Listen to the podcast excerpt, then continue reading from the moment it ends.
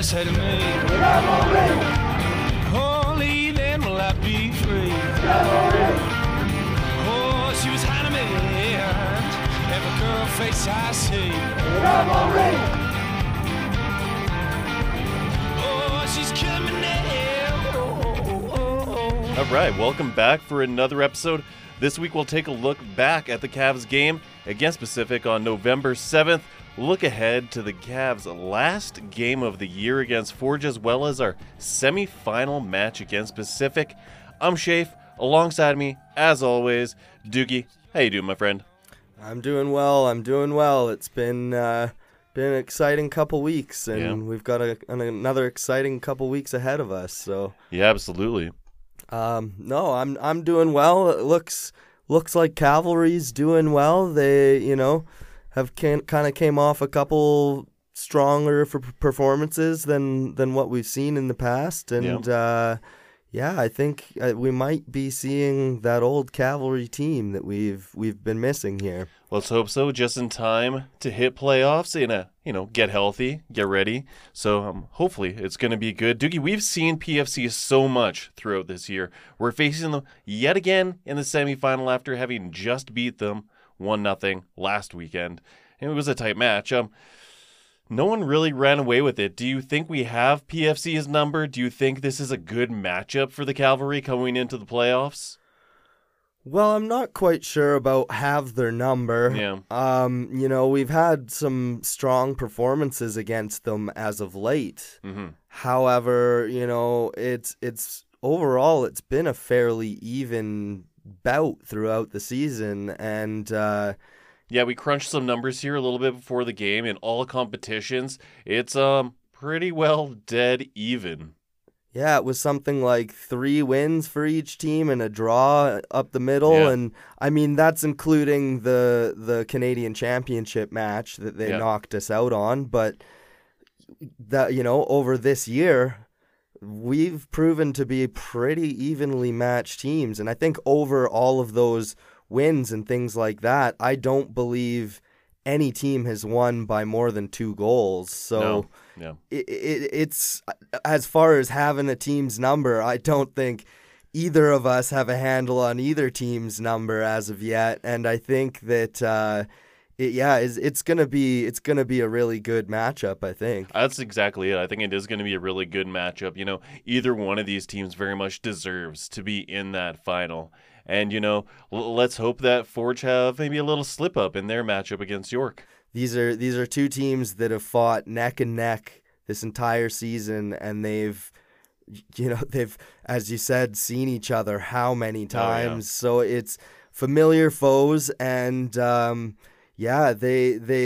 are really, really going to have to fight for this win, and whoever does, you would have to say, deserves to be in the final, whether it is against Forge or York. Let's go York, I'm saying. Yeah. York would be great because, to tell the truth, that is the only way that Cavalry are going to be able to host the final is if York wins this upcoming game in the playoffs against Forge. So let's go Nine Stripes. Yeah, so that's, all of Alberta's going to be rooting for you, Nine Stripes, and it'd be great to host the final yet again. We'll make a couple predictions here in a couple minutes as we get ready for a Cavs busy stretch here. But first, let's look back at the game that was against Pacific here. And, Cavs continued their strong start on this one. 16th minute in, Cavalry put one past Callum Irving. And it was Farsi again with a beautiful ball. Crossed it into the box to find Joe Mason. And, that's Joe's 7th of the year.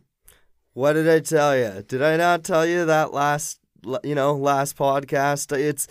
He is a great striker, and he is a player that we love to have on this Cavalry team. I mean, when you look at Joe Mason, and you ask yourself, is he possibly one of the most consistent strikers that Cavalry have ever had? Yeah, you'd list. As a pure all-out striker, you have Dominic Malonga. Yeah, Jordan Brown. Yeah. Jordan Brown. Yeah. Oliver Minatel, Marcus Haber, right, And, I mean, he's definitely up there. You would have to probably put maybe Jordan Brown just for longevity and, how many goals he scored. And he stuck around with the team longer than a Marcus Haber, longer than, unfortunately, even an Oliver has because of injuries. Mm-hmm. And, of course, Dominic left after the first season. So you might have to say he's one of our strongest strikers that we've ever had on this team. And he's really shown it, unfortunately, not quite on the penalty spot, but I mean, neither has anyone this season. So what can you say about that, really? One last chance this season for the Cavs to get a penalty goal. So fingers crossed, we'll know what Forge will have in store, but, didn't happen in this game, that's for sure. No. And, as I said, Joe Mason, a great, great first touch on his chest to get that goal, and he slots it in perfectly. So they find themselves up early. That's what they wanted. That's what they need to do against this Pacific team, against Forge, even against York if they face them. Yeah, absolutely. And let's talk a little bit about Mo Farsi, who created that opportunity. Mo has been looking fantastic, and he had another excellent game, as he has for basically most of the season. He could be a player we need to keep our eyes on. Hopefully we still have him in the lineup next year, but I wouldn't be surprised if he's getting some looks from maybe some bigger clubs, maybe some MLS sides pick him up. Yeah, definitely. I mean, he's an attractive player to have on your team. He works hard defensively, but he's always pushing offensively. You can kind of compare him with almost like an Alphonso Davies on the wing kind of thing. He backtracks his tail off and he's working for those balls, but the moment he sees that we're winning possession, that's that pure professional is seeing it almost just before we win possession, and you see, oh, here it is, we're going to get it, and he starts making his break into space. He finds himself getting crosses on the wing and putting pinpoint crosses into the box. So he's such an important player to us, and would love to see him again in a Cavalry uniform. Will it happen? Who knows? The CPL is becoming an attractive league to look at as good far assets. As development players, assets, people to sign. So I would think he's on radars already, as you said. And Cavalry and Farsi still had a few more chances on net there in the PFC game. Just in the second half there, we saw Dan Klomp with a crossbar, another big opportunity for Joe Mason right in the box. And, even Karifa Yao almost gets his head on one just before that halftime whistle. And the second half didn't really change the story. The Cavs were still coming on strong, and PFC were desperate to try to get any sort of opportunities. No, and PFC did have a few opportunities. In the 28th minute, Victor Blasco, he shows why this team's been so dangerous all year. If they get the chance anywhere within range outside of the box, they'll take it on. And Pacific have scored goals like that all season, from Marco Bustos to Manny Aparicio, Victor Blasco, as I said there, Josh Hurd. So they're a dangerous team, and we're going to have to close them down early if we, want to progress in the playoffs against them, because as we've seen, most of their attempts this game, like you said, they did come from outside of the box, but some of these guys are really blasting in it, and if they find that proper angle or get it on the right side of the post, which, lucky for us, they were all on the wrong side for them, so... Yeah, if they hit the net with a couple of these, it can be real trouble, and we've seen it before this season, so... Definitely a team that we're going to have to close down early. But, Cavs did have some great opportunities, as you said, and Mo Farsi again, blocked shot, pushing right, and Dan Klomp off the crossbar, like you said. So it was a good bout, and it was a good match, as we've said, all season, been like that. Yeah, and hopefully the Cavs defense is starting to gel together a little bit more, because we're going to need them to hold that wall together, to hold that back line as we come and face PFC in the final this weekend, the semifinal coming up. And they did that against Pacific last game. So, you know, keep that up, you know, with a 1-0 win against Pacific. It's that's all you need in the final too, right? So if we can get that early goal and if we can, you know, play defense like we did on that previous game, then we're looking good. We're looking a formidable team. Yeah, I have high hopes. We're going to be able to pull it off this weekend on the 20th, a 1 p.m. kickoff here at Spruce Meadows. And I'm anticipating another close one, but maybe I think with more goals this time. I'm thinking it's going to be a 3-2 final for the Cavs. That will see them with their third consecutive appearance in the CPL final. What are you thinking, Doogie, this weekend, PFC? I'm going to go with a, you know, I guess... I wanted to say a classic 2-1. Yeah. I'm going to go a 2-0. I'm going big. Going big or go home, right? I'm going with 2-0, and I have faith that the defense is going to play a game like they did last time and keep them on the perimeter. Marco's going to do his job, and that's what I'm going for, a 2-0 win. All right, yeah. Cavalry, get us in the final again this year. But before we get to that semifinal game, we do have one last game in the books here, November 16th against our greatest enemy, Forge. This game will have real, no impact on final standings, but I'm not really expecting the boys to phone it in on this one. No, definitely not, and it's a chance to feel out a team that you might be playing later in the playoffs, possibly. So, you know, we see the CPL season concluding, and we've clinched second. There's no way that we can catch them. They have roughly a plus 15 goal difference, and compared to, you know, a plus 3 or something like that. So, you know, maybe if we can get that, you know, 14-0 win or something like that, we can maybe host that game and you know, flip up the finals, but I don't really see that coming and happening. But no, that'd be quite the turnaround for the Cavalry to come out with a 14-0 victory on that one. And I was kind of thinking we might see a little bit more rotation, try to save the boys for the final. They're going to want to test their lineups and finalize things for this really important Pacific game. Yeah. So, you know, I think we might maybe see a little bit of a test in the waters of Ali Musi maybe back a bit, you know, see if he can get few more minutes into a game. And who knows?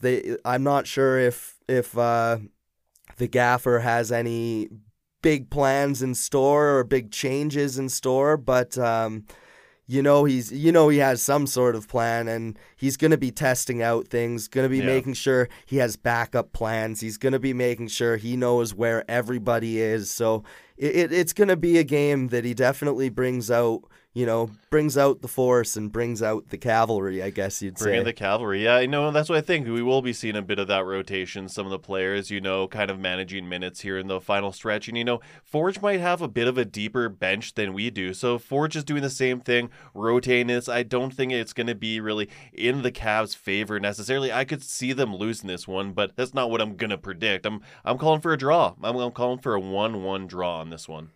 That's probably a good guess, you know, and they've had a tough stretch of games, Forge. They've been able to pull out some victories when it looked like they couldn't, so don't hold them out, right? And, I guess if I had to pick something, let's go with a 1-0 victory, Cavalry. Nice. Yes, it's an exciting final push for the Cavs, and hopefully we'll see York 9 in the final. That'd be a real surprise, but that's my hope. All right, well, Canada men's national team are also on an exciting push right now for their first World Cup berth since the 1986 World Cup. And we'll be back just after a quick word from our sponsor and break down what that's going to look like for the Canadian men. I love to bake, but I either don't have the time or I'm missing a crucial ingredient. That all changed when I discovered Lazy Bake. Baking kits delivered right to your door. I just need a couple basic ingredients and I'm baking like a pro. All you need is water for delicious campfire cookies or a can of beer for the Dilipino beer bread. Lazy Bake makes baking a breeze for even the most inexperienced baker. Visit lazybake.com and enter promo code BRBFooty for 25% off your first order. lazybake.com, promo code BRBFOOTY. Lazybake, baking made easy. Okay, let's talk national team.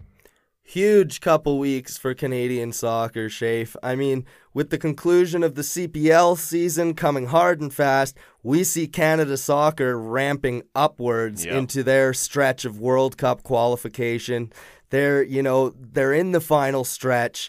They've got some big games ahead, but they've been arguably doing what they need to, haven't they? Oh, absolutely. They're doing what they're going to need to qualify Canada for the second time ever for the World Cup. So, I mean, we took on Costa Rica on the 12th here up in Edmonton, and Doogie and I were there. What a night. Great crowd, great atmosphere, wasn't it? And, I mean, the stands were packed. Yeah. Jammed in there like sardines. That concourse was, you couldn't even navigate that. I was getting pushed around from all sides. No, there won't be any going into the concourse for me on the second game at halftime, because that was just bonkers in there. But you love to see it. How much red and white was in the stands, and it's just, it was bumping. Oh, it was. It was such a great atmosphere. Everyone was having a great time, from first-time soccer fans to lifetime soccer fans, and I hope they've made some lifetime fans that night. It really looked like that kind of day, it was a magical night, you could say, and Canada soccer started up on the front foot with majority of their chances in the first half, I'd say, coming to them, and 6th minute they had a contested header outside the box.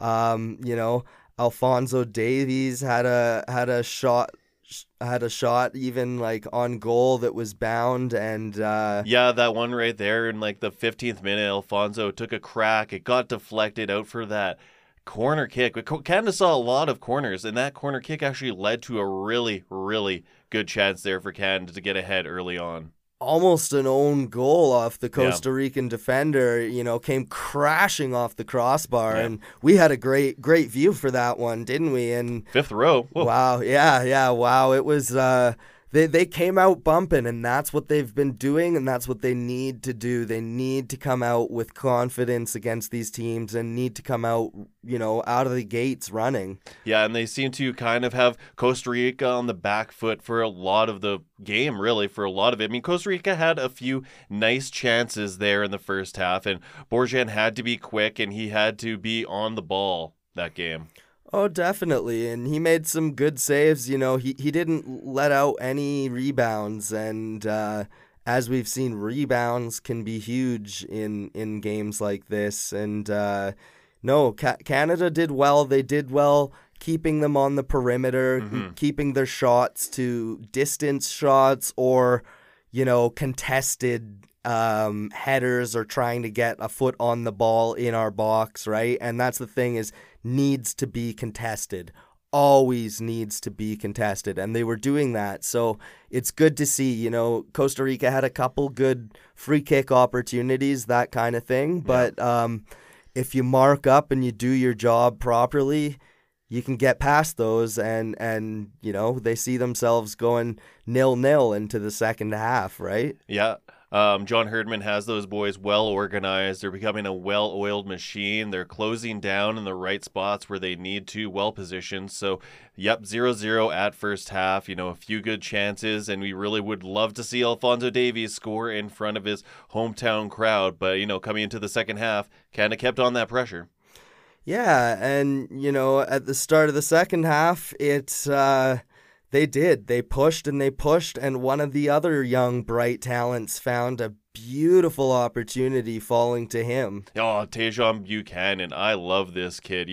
A moment of brilliance when the ball was deflected, just coming up high, falling into the box where Tejon was, and he times it perfectly. He jumps up for a beautiful little bicycle kick and smashes it off the crossbar. Yeah, great acrobatics, and I mean, wow, that could have been best goal of this entire tournament, barring one goal. Yeah, the Roadrunner goal, I think you called it, from Alphonso Davies. Just... And I mean, that's, they play that all the time, yeah, of what Thomas Muller saying, aha, meet the Roadrunner, yeah, right? And it's like, but that's literally, that was it. Like, that was, yeah, like, you could put it, this, they should animate or like put, like, basically when he nicks the ball off the defender on the sideline, put that puff of smoke, yeah, like that cartoon puff of smoke where it's like, yeah, and then just comes out with the ball, because...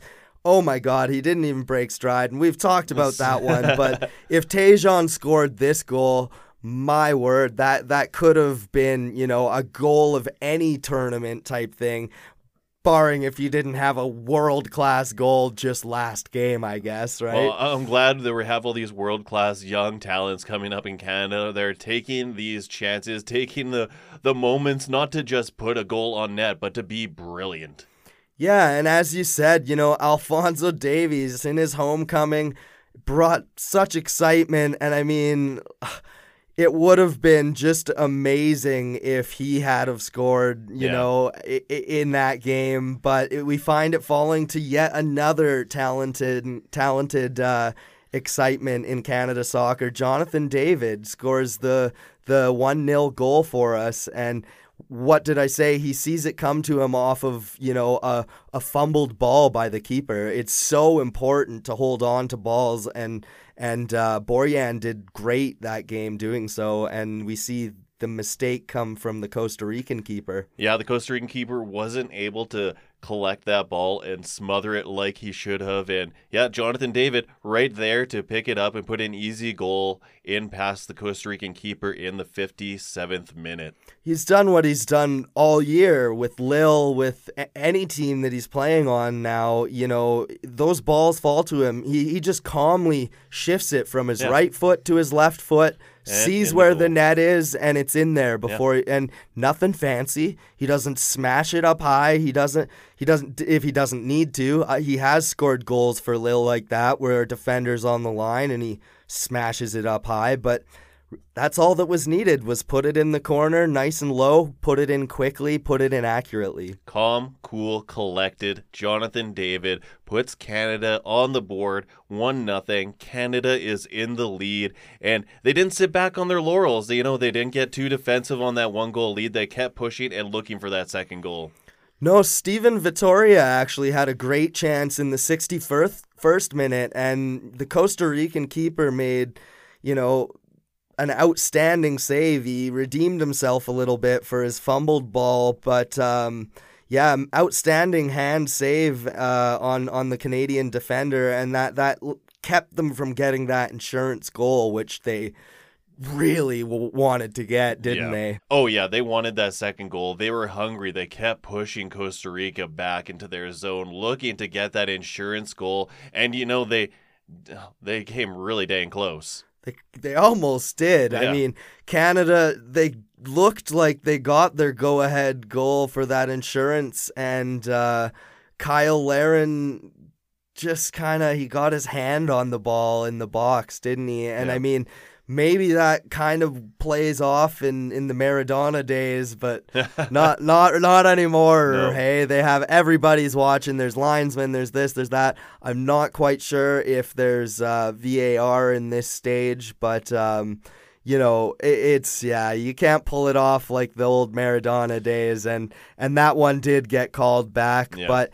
They still, after that, kept pushing, and they, you know, they had another young talent come in, and he made his debut, didn't he? Yeah, Ike Ugbo came in. You know, he's born in London, came up through the Chelsea camp. Great young talent, just in his 20s here. He makes his Canada debut, and he makes an impact early on. Gets a chance coming upfield, and cracks one just wide of the net, but the power that he had on that one, I'm excited to see him take a lot of chances from distance.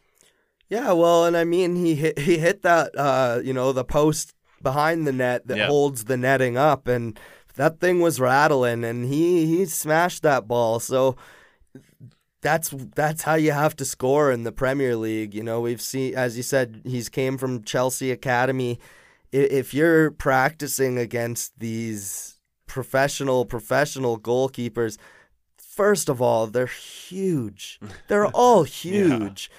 And second of all, like, my God, can they bound from one end of the net to the other, and you have to smash it to beat them. Yeah. So you can see where he's learned this, and he is going to be an exciting talent to watch come up.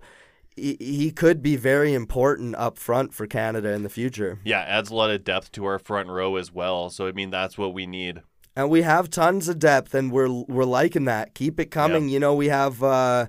Theo Corbeanu coming up with Wolves, yeah. and he's not at this tournament, but he's somebody that he's so young. We could see him coming into the future lineups, and for sure see these types of players playing a big part in Canada's either possibly upcoming World Cup campaign or the World Cup campaign where they're hosting. Yeah. So it's super important to get these talents oiled and get these talents, playing their best now, and then we can figure out what kind of team we put together for these tournaments. The Bow River Brigade podcast is part of the Northern Starting 11 Network, online at nsxinetwork.com. Super exciting to be a Canada soccer fan right now, and the Canadian men will be taking on Mexico up in Edmonton on the 16th here. And, you know, Canada's the only team in our group here to have two home games in this qualifying stage. Yeah, Canada is, you know, they're coming off a 1-0 win against Costa Rica is so important, and having these home games so important. Yeah. We have this game coming up against Mexico. You know, they just lost against the U.S., so... Yeah, 2-0. Yeah, so we have Mexico, U.S. at 14 points each, and Canada's at 13 points. Nipping at their heels. Nipping right there, and that's the thing. We're playing Mexico. With that important win against Costa Rica, we're right there. Now we're playing Mexico. We get a win against Mexico, and maybe even a favorable result, a draw or a loss for the U.S., we find ourselves in first place in one match. The table is so tight. From 2nd to 7th place, there's only a handful of points separating everyone here, and Canada needs to continue this strong run of games. And, you know, top 3 in our group automatically qualify for Qatar.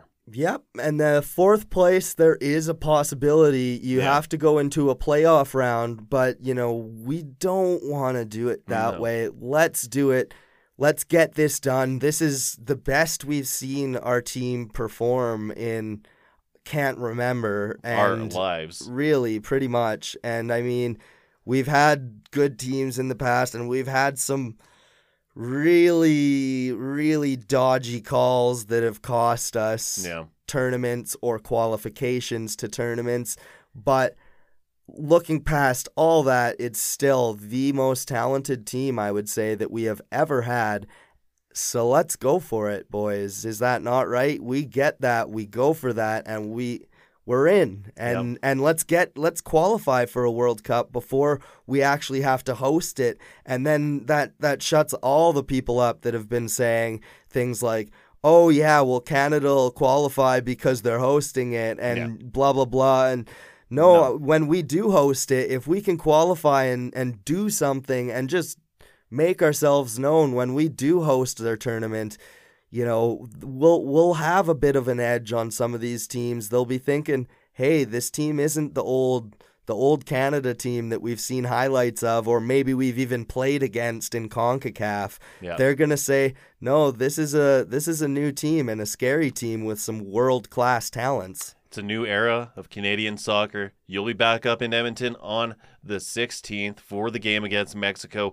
7:05 is the kickoff time for this one. Catch it on One Soccer. My prediction going into this one, Canada coming out with another 3 points over Mexico, 2-1 final. My prediction is snow. No? Yep. Shoot. Yeah. I've seen that. There's going to be snow. And actually, maybe that plays to our favor. Yep. Maybe we play a gritty game. I'm going with a 1-0 victory, Canada. Yep. Let's go, Canada, and let's get a win.